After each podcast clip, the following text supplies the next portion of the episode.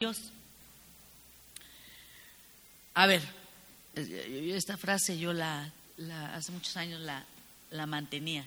Le decía, a ver, no por mucho llorar se va a creer o se va a pensar que la presencia del dolor es garantía de que usted va a crecer. O hay quien dijo, es que yo vengo de pruebas muy, muy, muy difíciles para esa persona. Y dice, entonces yo voy a ser pastor. No, tampoco. Hay que, hay que entender una cosa. Dios nos ama en esa, lo que yo quiero que entienda, que el dolor no es una garantía de que va a crecer y va a madurar. La prueba en sí no produce crecimiento. La actitud y la respuesta a ella son lo que determina lo que Dios puede hacer en su vida. Por eso en las circunstancias, en las situaciones que usted se encuentre en este momento, la que sea, Tal vez usted pueda decir, esta es la más difícil, este está de no le veo salida, no sé, lo que usted crea bueno o malo, lo que usted crea.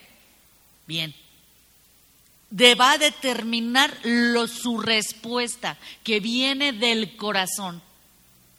Y la primera que damos nunca es la correcta, normalmente. Hasta decimos, ay, si lo acaban de decir. Entonces, entendamos bien, la prueba no produce en sí crecimiento. Es la actitud y la respuesta a ella lo que determina lo que Dios puede hacer en su vida. Si usted resiste la gracia de Dios cuando usted murmura, cuando se queja amargamente, aun cuando no lo hable y lo sienta, o responde con un corazón verdaderamente que es humilde, que es la, la clase de tierra fértil que propicia un crecimiento espiritual. Hebreos 12:15. Mirad bien no sé que alguno deje de alcanzar la gracia de Dios, que brotando alguna raíz de amargura os estorbe y por ella muchos sean contaminados.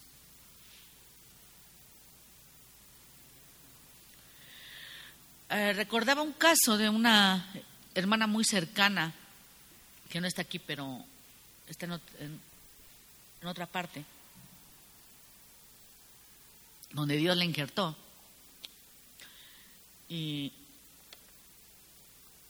recordaba que está en esa parte donde tiene una doctrina, una parte en la que ellos hablan de que Dios es bueno, Dios es amor, es mucho amor, más que amor, y todo amor. Y sí sabemos que es amor, pero lo demás no lo quieren hablar. Entonces, si tú, tú tienes ahorita escasez de dinero, tú este, te pasa algo, una enfermedad, algo difícil, tú estás en pecado.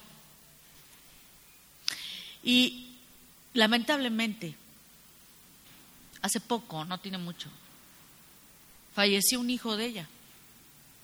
Y yo veía esa cara que cuando no conoces y lo que te han dicho tantos años te deja perplejo. Sí sabe lo que es la cara perpleja, ¿no? ¿Qué pasó aquí? Pues, ¿Cuál pecado traigo? Imagínese. Imagínense en su corazón lo que esa persona está pensando y creyendo. Bueno. ¿Qué piensa un corazón amargado? ¿Cómo es posible que un Dios de amor permita tanto sufrimiento? Que es lo mismo y en lo natural, que te dice una persona, ay, pero ¿por qué Dios existiera, por qué deja morir niños? ¿Por qué deja morir mujeres? Porque hubo un tsunami.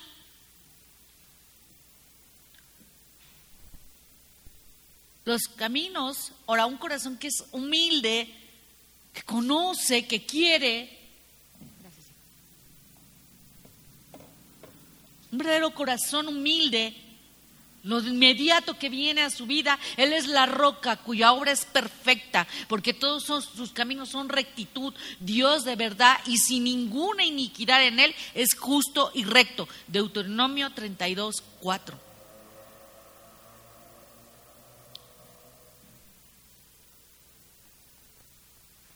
Y esa persona pensaría, todos los caminos de Dios son siempre correctos. Él nunca se equivoca, y menos con mi vida, nunca, de lo que venga, de lo que pase. Bueno, si hay unas que te las has acarreado tú mismo por consecuencia, pues bueno, aún la misericordia de Dios, ¿sí? Y volviendo otra vez en esa parte, ese corazón humilde, corazón amargado. Si Dios es todopoderoso, entonces ¿por qué permite que yo sufra tanto? Un corazón humilde este es el plan perfecto de Dios. Él me va a perfeccionar por medio del sufrimiento. No es parando de sufrir. Es real. Qué fácil hubiera sido para nuestro Señor Jesucristo que Dios hubiera dicho, bueno, la salvación del hombre va a ser de otra manera, ¿no? A lo mejor hasta más sencilla en la mente de un hombre, pero fue perfecta y mostró más de lo que imaginamos, mayor profundidad.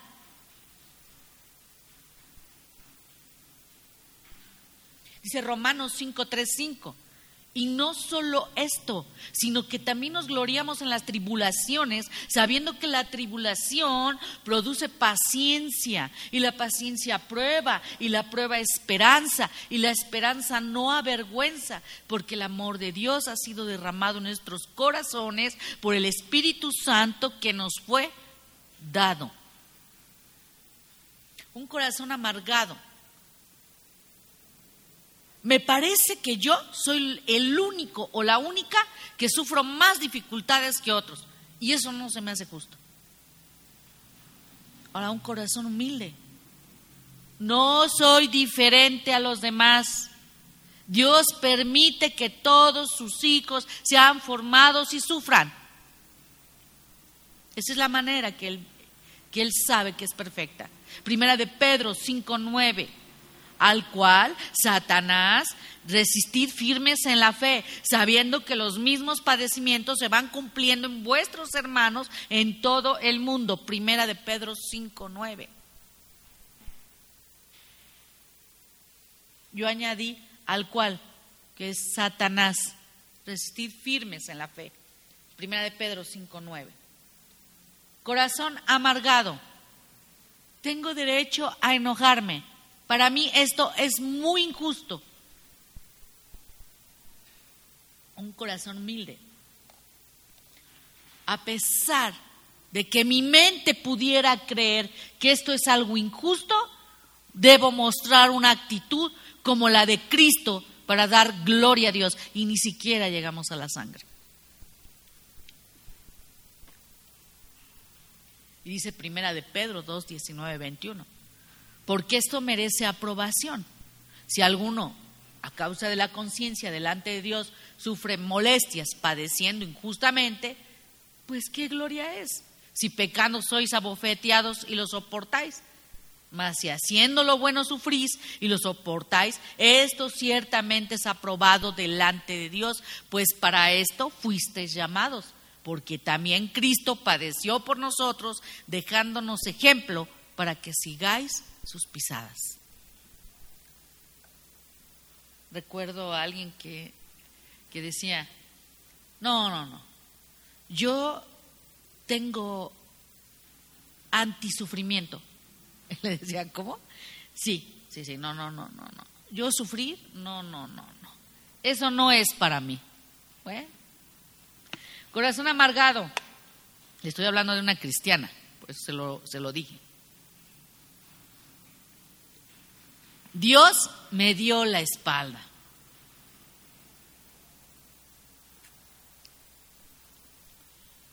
Corazón humilde, Dios está y estará siempre cerca de mí cuando sabe aún más que yo estoy sufriendo. Salmo 34, 18. Cercano está Jehová los quebrantados de corazón y salva a los contritos de espíritu. Corazón amargado.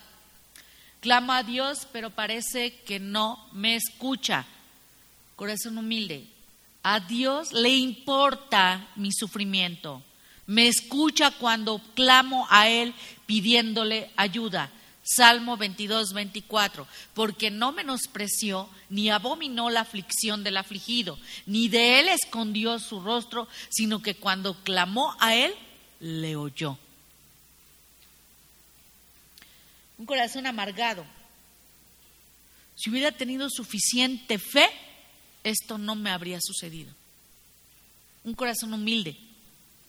La fe no evita nunca el sufrimiento. De hecho, esos piadosos son llamados a sufrir. Filipenses 1:29. Porque a vosotros os he concedido a causa de Cristo no solo que creáis en Él, sino también que padezcáis por Él. Un corazón amargado, la vida es cruel y Dios también. ¿Qué dice y qué responde un corazón humilde? Aceptaré tanto el gozo como el sufrimiento que mi Padre Celestial permita en mi vida. Job 2.10.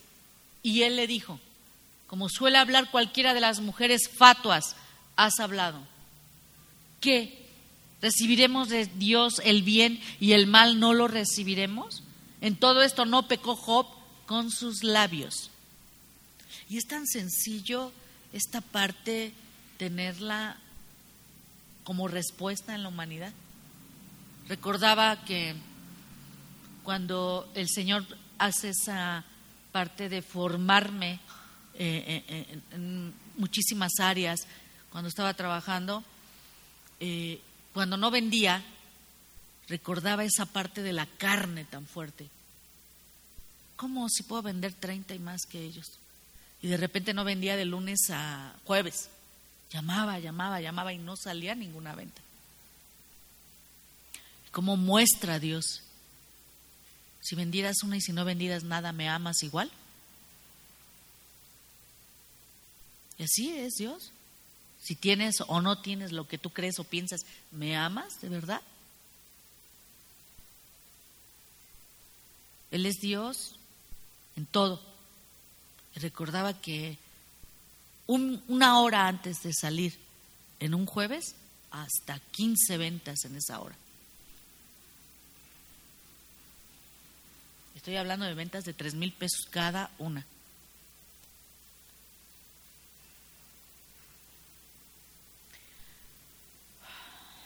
Un corazón amargado. Aguantaré esta prueba hasta que haya pasado, ya que me queda. Corazón humilde. Debo aprender lo que Dios está tratando de enseñarme en esta prueba. No enfocarme en lo que se ve, sino qué quieres enseñarme. Hay muchas cosas que Dios quiere enseñar, muchas. Aún en las consecuencias de lo que tú hayas hecho en tu vida y que pasen hoy, por ejemplo. Supongamos que tú en tu contexto de vida antes de conocer a Dios, eh, no sé, como todos nosotros, desobediente, no te ponías cosas que cubrir de tu trabajo, eh, como por ejemplo muchas cosas, ¿no? Que te piden de protección, que para que los pulmones, que para que tu cuerpo, que no te pongas protecciones, que no, que, que hayas sido negligente en esa parte. Como todo en pecado, y tú eres Juan Camané y no hiciste nada, ok. Y hoy día tú tienes consecuencias en la edad y en el cuerpo que te están, vamos a suponer, una enfermedad en muchas formas, una diabetes, algo en los pulmones, lo que sea. Dices tú, bueno, Dios en esa parte tienes consecuencias y algunos hasta no las quita. Quiero decirle que yo fui fumadora, eh, ex fumadora, y gracias a la gloria de Dios, desde los 15 años hasta los 36. Yo jamás volví a fumar. Y gracias a Dios, en un examen, hasta hoy, tengo entendido que no tengo nada. Hasta hoy. Y mire que era fumadora tremenda. Y gracias a Dios, Él fue el que no me puse ni un parche, no puse mi voluntad. Solo dije, Señor, si tú eres Dios, pues dicen que eres todopoderoso y tú sanas. hasta esa parte de soberbia de un ser. Pero yo recuerdo muy bien que esa no. Y hoy día, supongamos que tienes una consecuencia.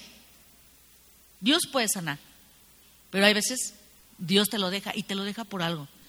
Bueno, ¿por qué te lo puede dejar? Si hay un patrón de conducta en tu vida que aún tienes de ese contexto de vida, bueno, Dios te va a mostrar, deja esa conducta, mira, y no te la va a dejar a la mitad, porque Dios es completo, es perfecto. Te la va a dejar hasta el final. Entiende, comprende, te está enseñando y te está mostrando cosas tremendas. Aún en esas consecuencias Dios te muestra su misericordia y lo que tienes que aprender para cambiar, para renovar. ¿De qué sirve estar entrando, entrando y escuchando y escuchando si no hay renovación en tu vida? Si no hay vivencia en tu vida? ¿De qué sirve el intelecto si no hay vivencia de tu vida? El corazón humilde, quiero aprender lo que Dios me está tratando de enseñar en esta prueba. Hebreos 12:11. Es verdad que ninguna disciplina al presente parece ser causa de gozo, sino de tristeza, pero después da fruto apacible de justicia a los que en ella han sido ejercitados. Qué hermoso. Un corazón amargado. Todas las pruebas y el sufrimiento son consecuencia del pecado. ¿Lo ha oído? Corazón humilde. A usted y a quien sea pero Dios permite que el justo sufra para mostrar su gracia. Dice Juan 9:3, respondió Jesús, no es que pecó este ni sus padres, sino para que las obras de Dios se manifiesten en él. Un corazón amargado. Ah, yo creo que Dios ya me falló. No me quita estas dificultades de mi vida un corazón humilde. Dios me va a ayudar en esta prueba, aunque no lo quite. Job 36, 15.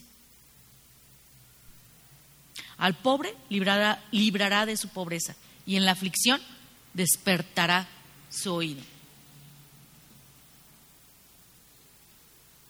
Un corazón amargado.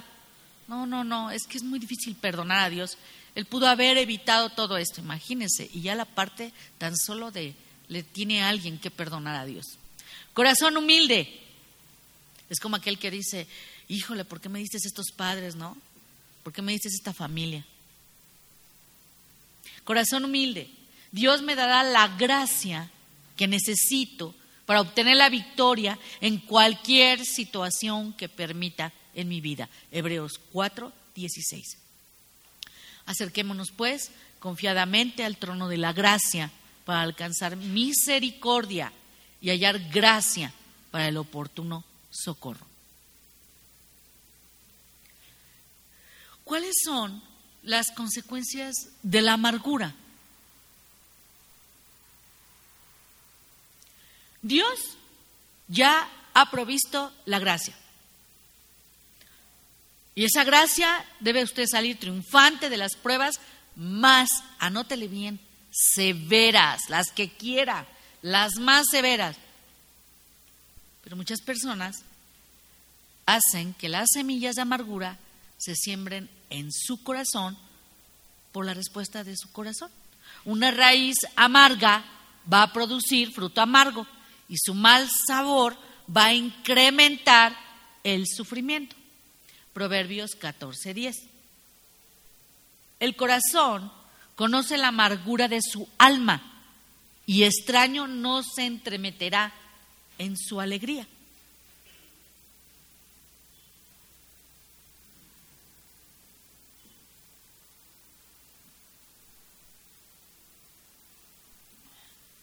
Le voy a decir unas semillitas.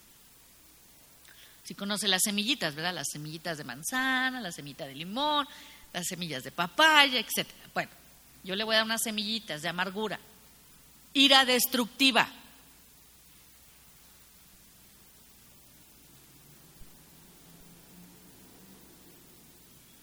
Energía agotada.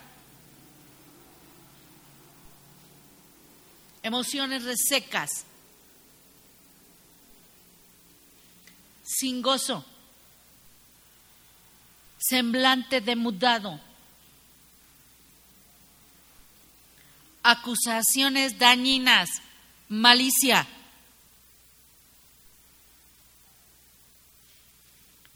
Interés decreciente.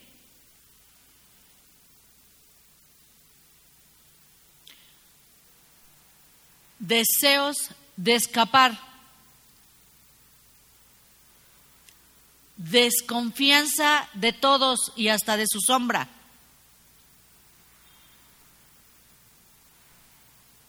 dudas, la que sea, acerca de Dios.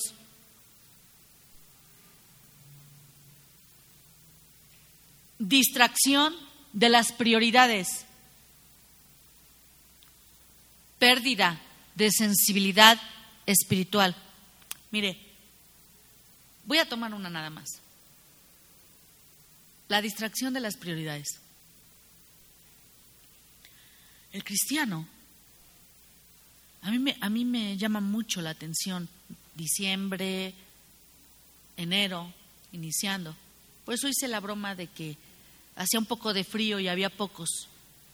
Y los demás fueron llegando. Empiezan muchas cosas a marcarse como distracciones de prioridades. Me da mucha tristeza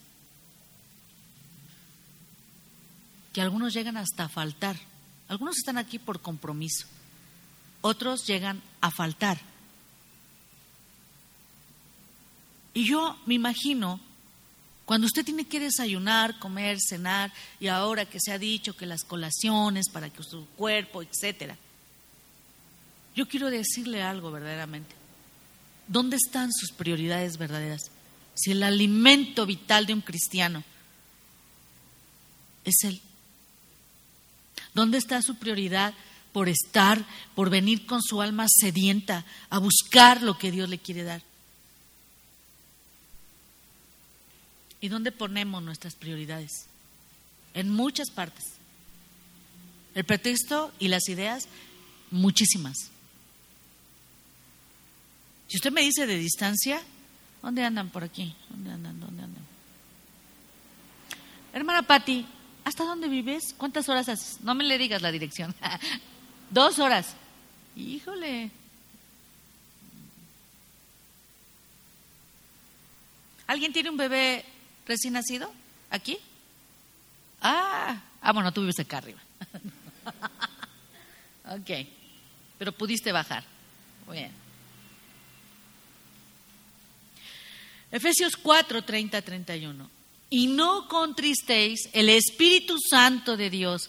Quítense de vosotros toda amargura, enojo, ira, gritería y maledicencia y toda malicia. Ahora, vamos a las causas. ¿Ha usted escuchado la moda corriente que está popular? Creo que siempre ha sido moda lo que dices, recibes. ¿Sí? ¿Lo has escuchado? Perfecto. O si lo imaginas, lo logras. Es más, ponte las fotos en el refri, ¿sí o no? ponte el auto rojo convertible. Eso viene de los multiniveles, hermanos, de vendedores, para que logre usted sus ventas, para que me entienda. Eso lo ponen hasta en las ventas del marketing, nos hacen poner fotos alrededor. Bien. Y el éxito económico también se convierte en el premio, solo debe creer para que lo pueda obtener. Bueno, esta creencia de la nueva era no es bíblica. Híjole, yo sé que a muchos les voy a caer mal, pero eso no importa. Si no es bíblico, prefiero hacerlo sufrir. y que le duela a que lo mate. Como puede usted ver en todo el consejo de la palabra de Dios, en todo. Primera de Timoteo 6, 3, 10. Porque los que quieren enriquecerse caen en tentación y lazo y en muchas codicias necias y dañosas que hunden a los hombres en destrucción y perdición.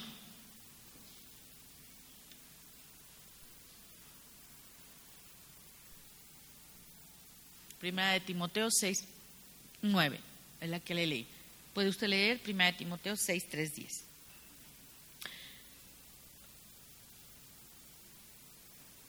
Vamos a ver que en las pruebas y el sufrimiento, escuche bien, por si lo quiere anotar, vamos a ser llamados al compromiso.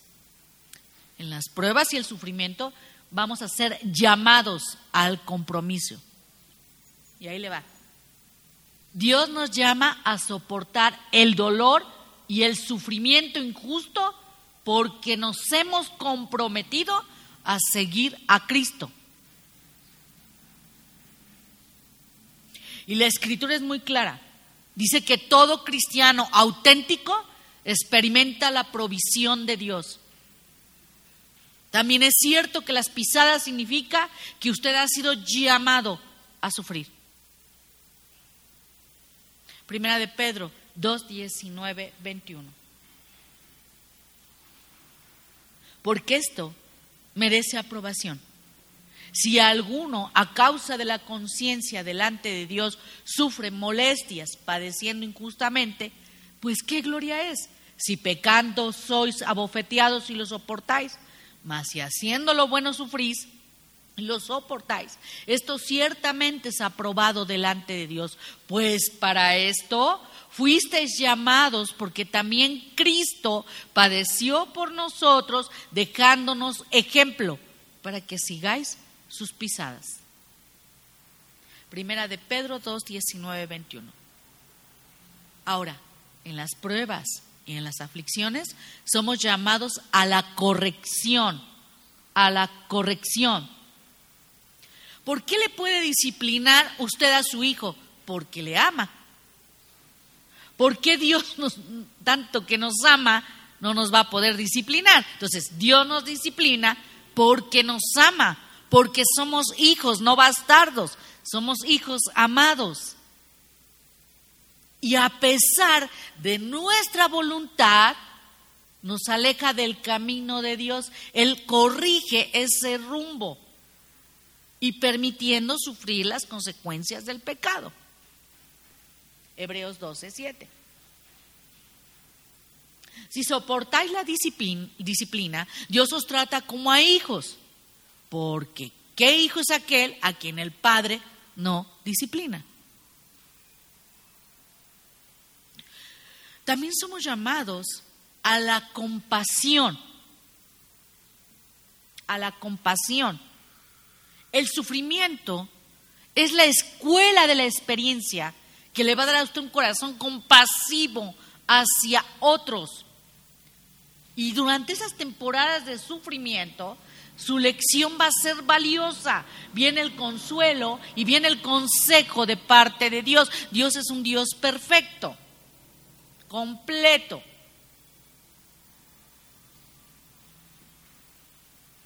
Segunda de Corintios 1, 3, 5.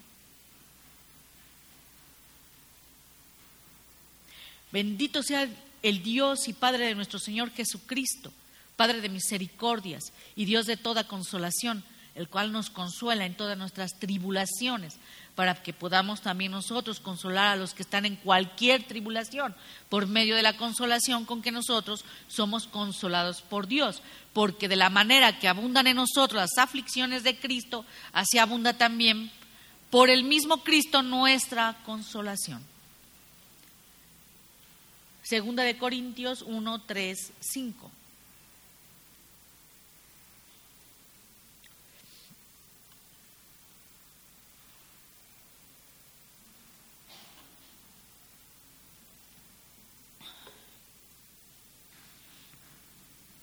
Llamados al conflicto.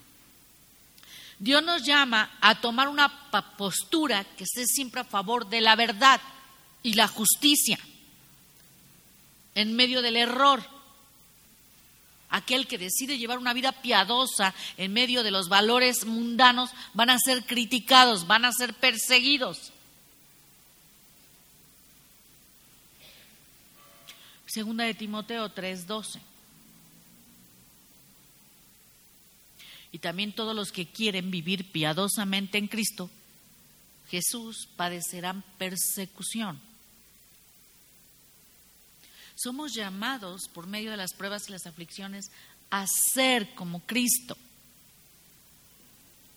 Dios diseña ciertos fuegos, ciertos hornitos purificadores que limpian nuestro carácter, nos hacen como Cristo. Y las pruebas más difíciles, cuando usted acepta el propósito purificador de Dios es más sencillo cooperar a que sea, pues lo tienen, de todos modos lo va a hacer, aunque no quiera. Romanos 8, 29. Porque a los que antes conoció, también los predestinó para que fuesen hechos conforme a la imagen de su Hijo, para que, el que, para que Él sea el mi primogénito entre muchos hermanos. ¿Qué sería una raíz? Eh, eh Romanos 8.20, ¿sí se lo di? 8.29. Romanos 8.29. Ahora, ¿cuál sería la raíz de un problema de descontento? Las aflicciones que experimentamos nos causan desilusión y han sido diseñadas para poner de manifiesto el orgullo del corazón. Tal como el oro en el crisol, cuanto más caliente sea la llama, más imperfecciones suben a la superficie. Y si hay, por ejemplo, yo le voy a dar otra creencia falsa. Un cristiano hablando porque de los otros pues es más fácil ver, ¿no? La vida no es justa. Yo no merezco tanto dolor y tanta desilusión. ¿Por qué yo? ¿Cuál sería una creencia, más, menos palabras, pero que sea correcta? No hay, no hay ningún accidente en la vida, ninguno. Dios es soberano sobre cada situación de la vida de un cristiano. Ver su desilusión como la ilusión de Dios de edificar en mí el carácter de Cristo. Es lo que Él quiere. Y dice Romanos 8, 28, 29, y sabemos que los que aman a Dios, todas las cosas les ayudan a bien esto es, a los que conforme a su propósito son llamados, porque a los que antes conoció también los predestinó para que fueran hechos conforme a la imagen de su Hijo, para que Él sea el primogénito entre muchos hermanos.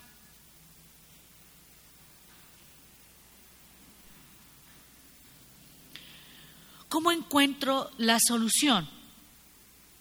La palabra. Hay que leerla hay que meditarla, hay que escudriñarla. Por ejemplo, Isaías 43, 2.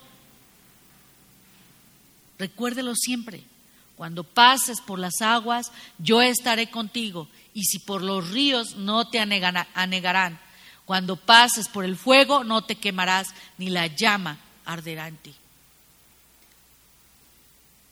Medite Santiago, capítulo 1, versículo 1 al 2 profundice en la fe también. Dios planta a todos los cristianos, a, todo cristiano en la tierra del sufrimiento para profundizar raíces de fe.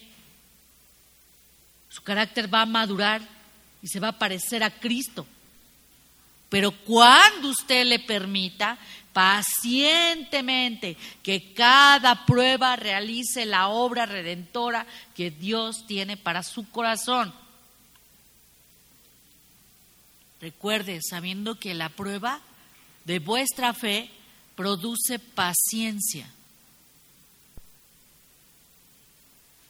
Santiago 1.3.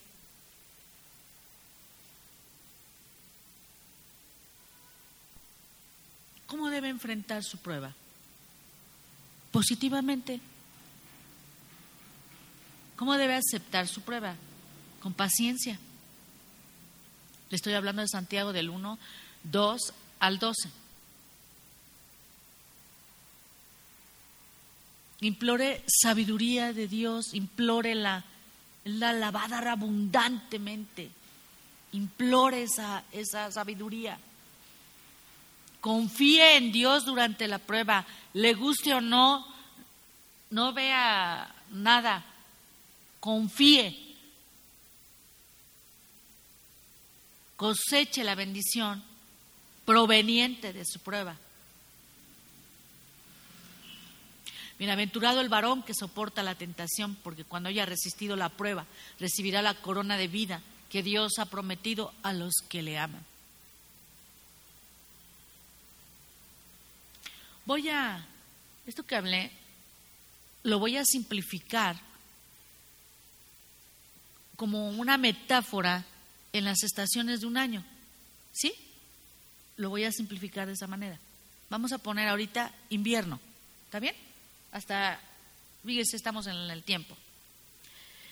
Vamos a ver cómo se sufre en las heladas del dolor. ¿Usted sufre cuando hace frío? ¿Sí? Dice, ¡ay, hace mucho frío! bueno. Primera de Pedro 4:12. Amados, no sorprendáis del fuego de prueba que os ha sobrevenido, como si alguna cosa extraña os aconteciese los fríos vientos del sufrimiento, lágrimas, dolor, como ese aire que sopla de un lado a otro con mucho frío, helado. Pero usted tiene como cristiano un refugio fuerte. Primero, recuérdelo, Dios le ama. Romanos 8, 38, 39 por lo cual estoy seguro de que ni la muerte, ni la vida, ni ángeles, ni principados, ni potestades, ni lo presente, ni lo porvenir, ni lo alto, ni lo profundo, ni ninguna otra cosa creada nos podrá separar del amor de Dios que es en Cristo Jesús, Señor nuestro.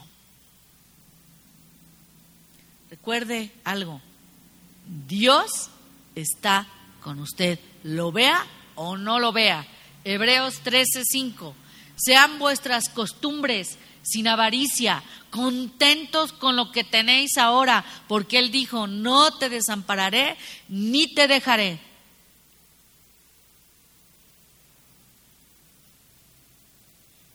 ¿Dios entiende sus debilidades? Hebreos 4:15 porque no tenemos un sumo sacerdote que no pueda compadecerse de nuestras debilidades, sino que uno que fue tentado en todo según nuestra semejanza, pero sin pecado. ¿Le interesa, y tienes que entenderlo bien, ¿le interesa a Dios tu lucha? Primera de Pedro 5:7, echando toda vuestra ansiedad sobre Él, porque Él tiene cuidado de vosotros. Dios controla sus circunstancias. Daniel 2, 20, 23. Y Daniel habló y dijo, sea bendito el nombre de Dios de siglos en siglos, porque tuyo, porque suyos son el poder y la sabiduría. Él muda los tiempos y las edades. Quita reyes y pone reyes. Da la sabiduría a los sabios y la ciencia a los entendidos. Él revela lo profundo y lo escondido, conoce lo que está en tinieblas y con Él mora la luz. A ti, oh Dios de mis padres, te doy gracias y te alabo porque me has dado sabiduría y fuerza. Y ahora me has revelado lo que te pedimos, pues nos has dado a conocer el asunto del rey. Recuerde algo, Dios es digno de confianza. Dios es digno de confianza. Romanos 11:33. Romanos 11:33, oh profundidad de las riquezas de la sabiduría y de la ciencia de Dios, cuán insondables son sus juicios e inescrutables sus caminos. Dios, recuerde algo, en sus pruebas, incrementa su provisión. Efesios 3, 20, 21. Y aquel que es poderoso para hacer todas las cosas mucho más abundante de lo que pedimos o entendemos, según el poder que actúa en nosotros, a Él sea gloria a la iglesia en Cristo Jesús por todas las edades, por los siglos de los siglos. Amén. Lo, algo que nunca debe olvidar.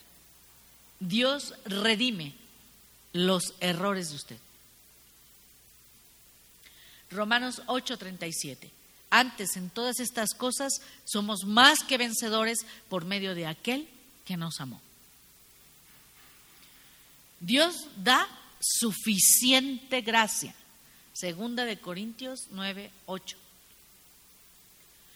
Y poderoso es Dios para hacer que abunde en vosotros toda gracia, a fin de que teniendo siempre en todas las cosas todo lo suficiente, abundéis para toda buena obra. Y en ese invierno, Dios tiene el futuro en sus manos. Isaías 43, 18, 19. No os acordéis de las cosas pasadas, ni traigáis a memoria las cosas antiguas. He aquí yo hago cosa nueva, pronto saldrá a luz. ¿No la conoceréis? Otra vez abriré camino en el desierto y ríos en la soledad.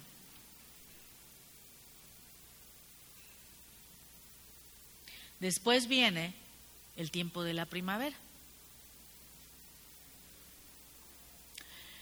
Vamos a sembrar semillas. Lucas 8, 5 al 8. De ese propósito. El sembrador salió a sembrar su semilla y mientras sembraba, una parte cayó junto al camino y fue hollada, y las aves del cielo la comieron. Otra parte cayó sobre la piedra y nacida se secó, porque no tenía humedad. Otra parte cayó entre espinos, y los espinos que nacieron juntamente con ella la ahogaron. Y otra parte cayó en buena tierra, y nació y llevó fruto a ciento por uno, hablando estas cosas, decía a gran voz, el que tiene oídos para oír, oiga. ¿Qué hace un agricultor? Mueve la tierra, la prepara. Un agricultor sabio, ¿eh? Debe preparar una tierra cuidadosamente antes de la siembra de primavera. Y Dios ha estado preparando la tierra en su corazón por medio de pruebas, de sufrimiento. Usted puede ya sembrar las semillas de la madurez cuando elige responder con actitudes parecidas a las de Cristo.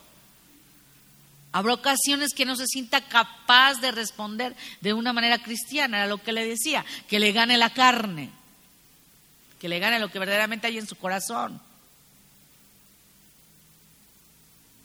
Hay que sembrar semillas de gratitud. Esa es importantísima, importantísima. Desde que amanece. No se trata de sentarme también a comer y hacer todo para que todo el mundo me vea, cómo hablo y doy gracias. No, no, no. Esto viene en el corazón, el agradecimiento. Es más, en este momento viene el agradecimiento. ¿Se está usted tapando con lo que traiga? Una sudadera, una camisa, una chamarra. De gracias a Dios porque lo tiene por Él. Hay quien no tiene ni eso. Y agradezcale a Dios lo más importante. ¿Qué está haciendo en su vida? ¿Qué está haciendo Él en su vida? Primera de Tesalonicenses 5:18. Créame, esa anótela muy bien. Gratitud en su corazón. Usted lo va a sentir en cuanto amanece. Lo va a sentir en cada momento. En cuanto toca algo. En cuanto tiene algo. Gracias, Señor y gracias porque formas mi vida. Dad gracias en todo, porque esta es la voluntad de Dios para con vosotros en Cristo Jesús. Primera de Tesalonicenses 5, 18. Aún en la escasez, gracias Señor por los frijolitos, por las tortillas de maíz y la buena salsa de molcajete. ¿A poco no? Ay, ¿a poco no? Hasta para un jitomatito, cebolla. Ah, claro. Gozo regocíjese en el Señor. El resultado está en las manos de Él. Regocíjese. Romanos 5.3. Y no solo esto, sino que también nos gloriamos en las tribulaciones, sabiendo que la tribulación produce paciencia. Un punto también importante confesión. Una confesión íntegra, clara, honesta, verdadera. Examine su corazón, confiese esas pequeñas zorras y cualquier pecado oculto. Proverbios 28, 13. El que encubre sus pecados no prosperará mas el que los confiesa y se aparta alcanzará misericordia.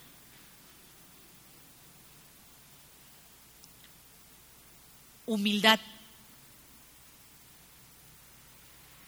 En ese sufrimiento, créamelo, usted puede tener el corazón roto, roto, así roto, y da esa gracia con la humildad. Una gracia tremenda. Santiago 4:6. Pero Él da mayor gracia. Por esto dice, Dios resiste a los soberbios y da gracia a los humildes.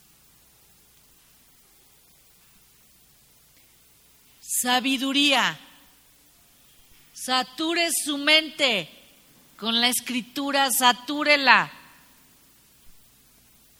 Salmo 119, 15, 16.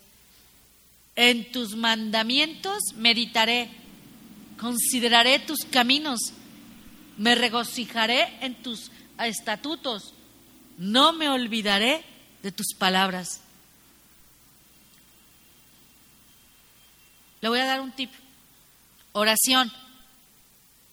En todo tiempo, en todo momento, cuando lo levante en la madrugada o cuando se levante en la madrugada. No se preocupe esté preocupado por la situación o el problema, ore, ore por todo, ore.